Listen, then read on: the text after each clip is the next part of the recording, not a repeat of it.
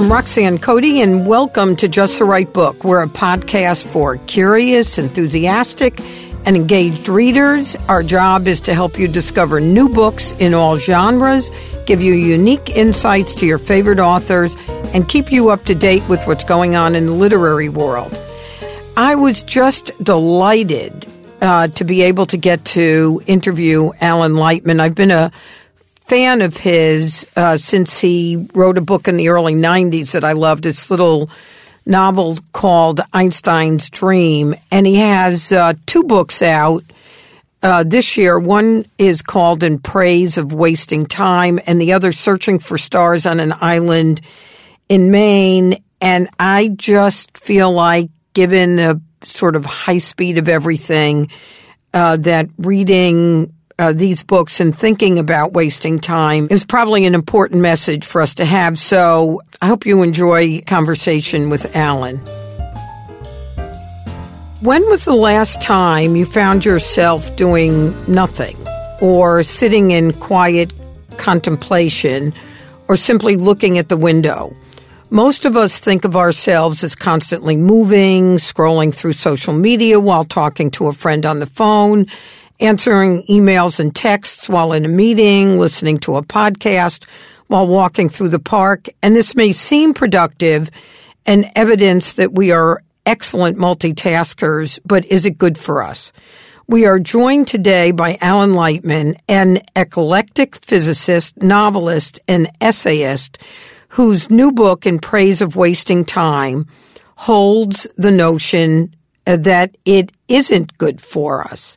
He believes we are losing ourselves in the digital network and builds a case that the overload of information and distractions from technology are making it harder for us and our children to stop and think and process. He believes we need a mental attitude that values and protects stillness, privacy, solitude, slowness, and personal reflection, or at the very least, a half an hour a day to waste time. Alan Lightman, who has been described as the poet laureate of science writers, is a professor at MIT and author of over 20 books, including one of my all time favorite novels, Einstein's Dream, and another new book that uh, he recently came out with called Searching for Stars on an Island in Maine. I hope my conversation with Alan will help us unplug and get the downtime that we all need, but don't put down whatever device you're using to listen to this podcast just yet.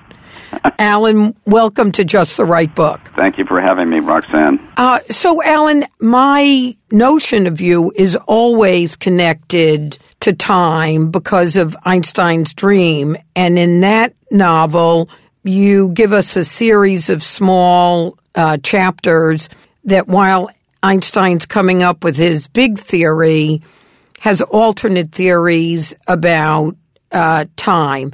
Is this new book in praise of wasting time an evolution of that notion that you talk about in Einstein's dream, or did it come to you in a from a from a very different way of needing to address how we operate today? Well, uh, the book Einstein's Dreams is about many different ways that time behaves, and uh, many of those relate to the psychological experience of time. And so I don't think there's any single timescape that's prominent over any others in that book. So I'm not sure that this new book is an outgrowth of that book.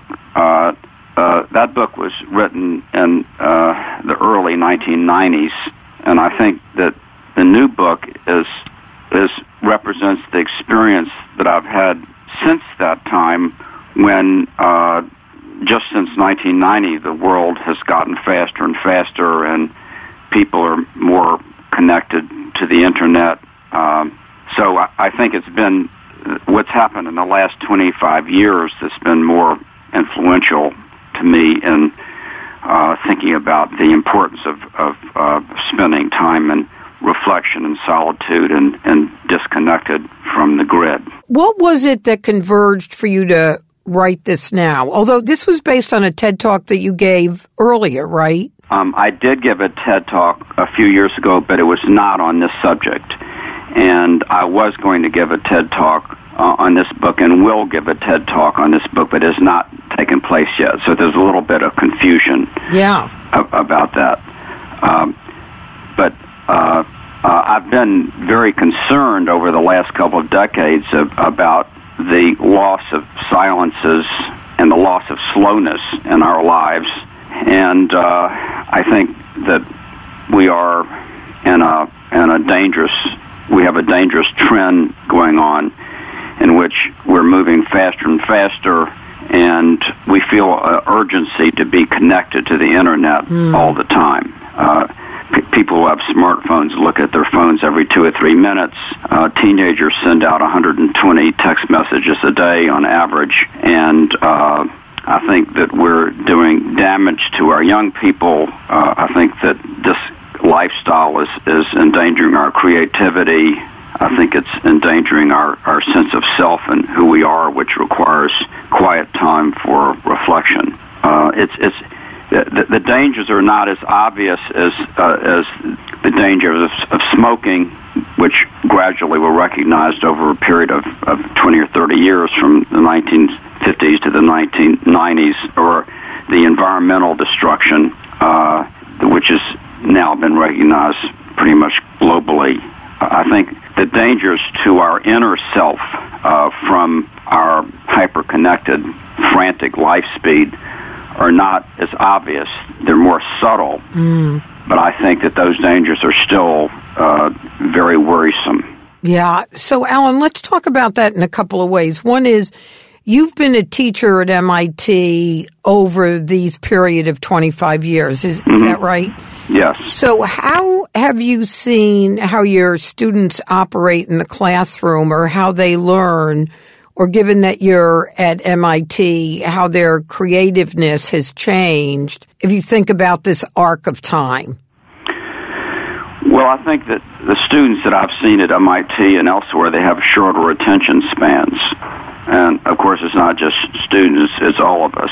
Right. Uh, when you're used to uh, multitasking, looking at split screens, uh, scrolling rapidly through uh, screens on, on on your computer, I, I think that the one consequence of that is is attention spans are shorter.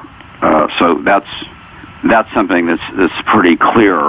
Um, the the damage to creativity is a little bit harder to recognize.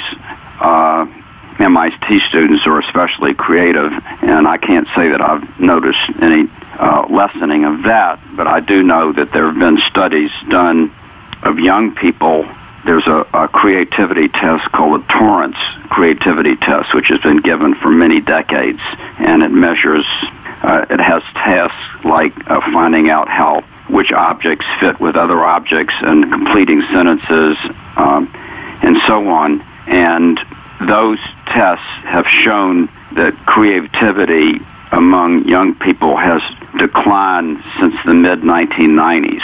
Mm. And that is approximately the date where the internet became widespread. So some psychologists and sociologists, social scientists uh, attribute that decline to the internet and the, the, the diminishing attention span, the need to be plugged in all the time, the the lack of time for uh, independent thinking and so on. You know, I want to take a minute to read a paragraph that you've got in the book that goes back to what you talked about earlier you describe uh, the situation as dire, just as with global warming. We may already be near the point of no return. Invisibly, almost without notice, we are losing ourselves. We are losing our ability to know who we are and what is important to us. We are creating a global machine in which in which each of us is a mindless and reflexive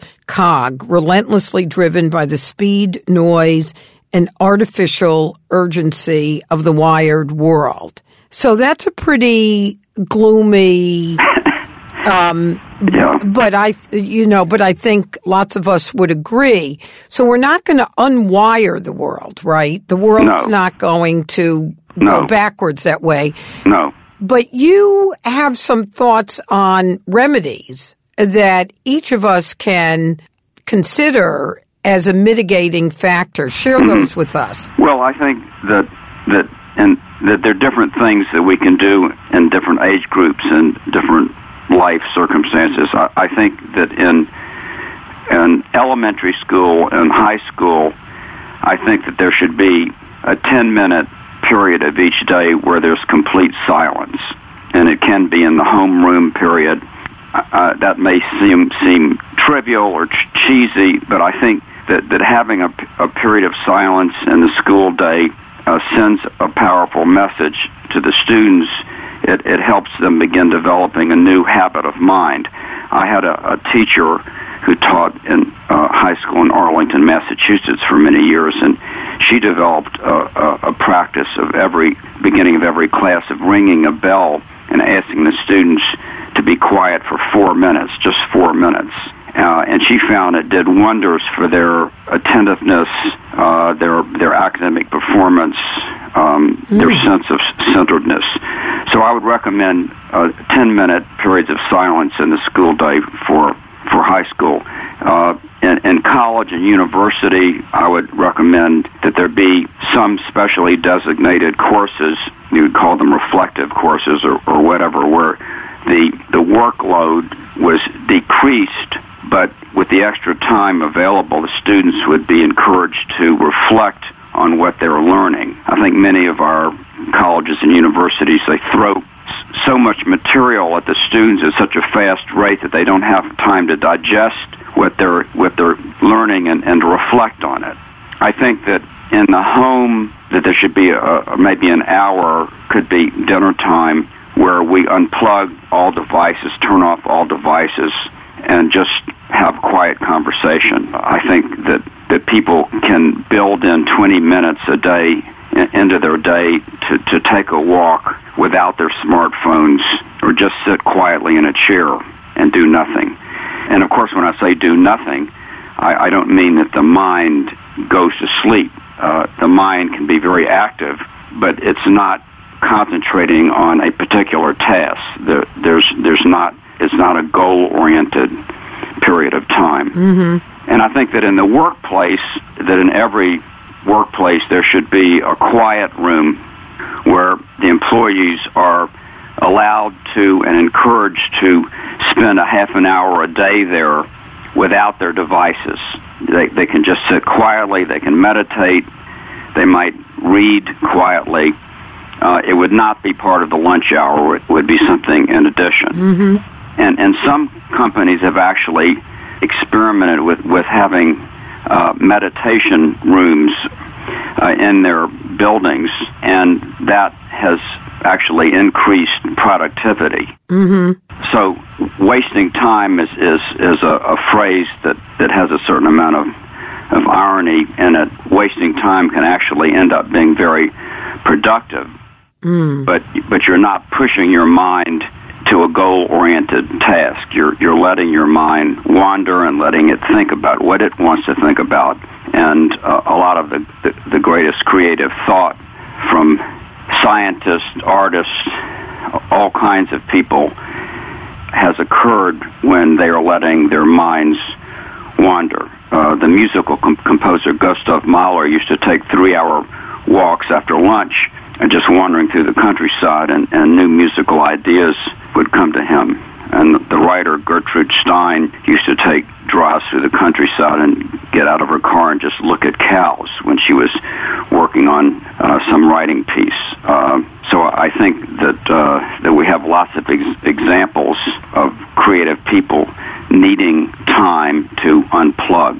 Mm. And Alan, you know, one of the things that I was struck by in reading your book and and now in the conversation about how to remedy it that I really liked is I like everybody else like simple answers to things, you know, mm-hmm. simple quick answers. Mm-hmm. And what I think is um, pretty exquisite about the recommendations that you're making is they're doable. You know, mm-hmm. they don't feel like it's trying to turn the world backwards or turn it upside down, but merely literally find the space within the way we live to create moments of disconnect and well disconnect from the world and connection to our own selves. Right.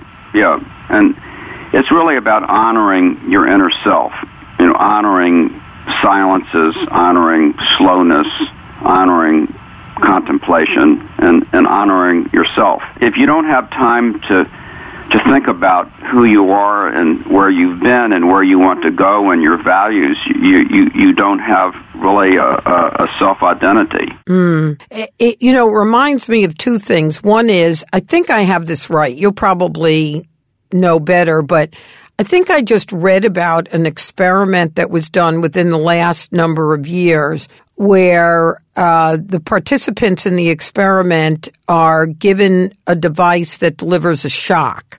Mm-hmm. And um, they experience the shock before the experiment begins, so they know that it's painful.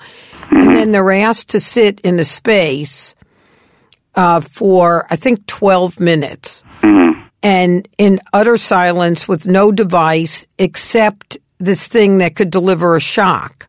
Mm-hmm. And that some surprisingly high percentage of people mm-hmm. rather deliver the shock to themselves than continue to sit in silence. Mm-hmm. Yes, uh, uh, I do talk about that, that experiment in my book. oh, that's where I got it. it, it it's, it's a marvelous experiment, really metaphorical for everything we're talking about. The, the, the, the the experiment was done in a collaboration between the University of Virginia and Harvard University with students from both of those institutions.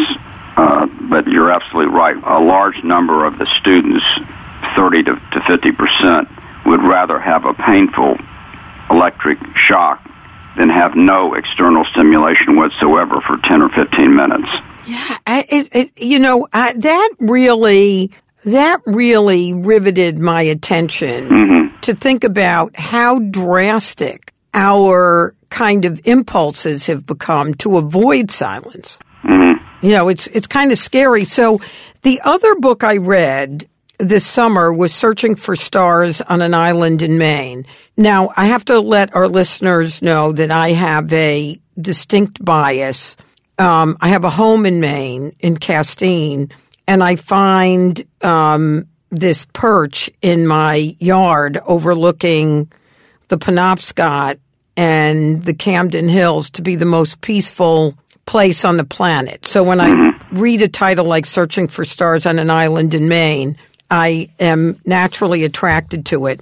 But as a further point to your book that we're discussing, would you share with our listeners the story uh, that you tell in the opening chapter of your book on searching for stars? Yes. Um, and I have to preface that uh, the, the story by saying that I'm I'm a physicist and have been for many years, and I've always had a scientific view of the world, meaning that, that the world is made out of material, atoms and molecules, and nothing more, nothing nothing but atoms and molecules, and that that every thing in the world, every phenomenon, every object is, is subject to uh, certain laws, uh, cause and effect, and so on. So, um, my wife is a painter, and uh, every summer we spend on this little island in Maine, and it's a it's a tiny island with only six families, and there are no roads or bridges or ferries to the island, so everybody has their own boat. And my story concerns a particular summer night, very late after midnight, when I was coming back to the to the island in my boat, and it was a, a moonless night, clear, and the sky was glittering with stars. And t- taking a chance, I turned off the running lights of the boat, and it got even darker. And then I turned off the engine, and it got even quieter. And I lay down in the boat and looked up and after a few minutes, I felt like my world was dissolving into those stars. Uh, the boat disappeared, my body disappeared, and I felt like I was falling into infinity. Um, I felt like I was connected to something much larger than myself. And the, the vast expanse of time going back to the far distant past, long before I was born, and then going to the far distant future long after I would be dead, that, that vast expanse of time seemed compressed to a dot. After a while, I don't know how long, I sat up and turned the engine back on. There's a reason that you're referred to as the poet laureate of scientists, Alan. That description and that piece in the book alone, I think, was motivating to me and would be to others to go back to the first book we were talking about uh, in praise of wasting time because that piece, that chapter reminded me of how we miss so much beauty, mm. right? Because we're high speeding it through something. Mm. So I, I, I, I want to thank you for all your books. I haven't read all of your books, but the three that I've read, Searching for Stars on an Island in Maine, In Praise of Wasting Time, and Einstein's Dream, are always books that give me pause and encourage me to think about leaving space for things. So hopefully that does that for gazillions of other people as well. And it's a gift uh, that you've given to all of us. Thank you, Roxanne. Thank you. Uh, Alan, my last question, which I ask all our guests, is what is the book that changed your life? Oh, many books have changed my life. I can't really pick one. Uh, if I just pick one out of many books, I might pick um, Franz Kafka's The Trial. Mm. Uh, but there, there are so many books that I love. Uh, I love uh, Mrs. Dalloway, mm-hmm. and I love Michael Ondaatje's uh, The English Patient. Mm. Uh, they're just uh, a, a whole bunch of books that that have influenced me, and I think that that that, that all writers are influenced by a whole constellation of books, mm-hmm. and that that when you write, that you're you're you're sort of channeling uh, all of the great books that you've read. Mm-hmm. All right, I'll let you get away with that, Alan. well, Reluctantly, I'll let you get away with that. Well, but, thank you. It's it's very very generous of you to let me be on your program, Roxanne. Thank you. Oh well, I I really appreciate your taking the time, and I, I look forward. Are you working on another book already? I am working on another book. It's totally different from the books that we've been talking about. Um, I've been going to Southeast Asia for about 15 years, where I started started an organiz- organization to help empower young women. And over the course of that time, I've absorbed a lot about the culture there. It's a, a very male-dominated uh, society in, in those countries, and I'm I'm I'm finishing up a novel about a farming family in Cambodia. Oh my God, Alan, you just you just startle me. I can't wait. When is that going to come out? Well, that'll be out in about a year. Okay. It's, it's going to be published by Counterpoint Press. Yep. And it's been really a work of the heart. Well, I I think of the books of yours that I have read to be the work of a heart, and as an accountant who's now a bookseller, I appreciate um, the idea of trying to mingle the left and right sides of our brains. So mm-hmm. mm-hmm. you do that pretty exquisitely. Thank you very much, Alan. Well, thank you, Roxanne. Thanks again to Alan Lightman. Alan's book, In Praise of Wasting Time, is available now, as is Searching for Stars on an Island in Maine. And next week on our Just the Right Book podcast, you'll hear my conversation with Kate Walbert, who joined me to chat about her latest novel, His Favorites, another book you're going to have to pick up to read. We'd love to hear from you. Please continue to send us your emails at info at justtherightbookpodcast.com or message us on our Facebook or Twitter page.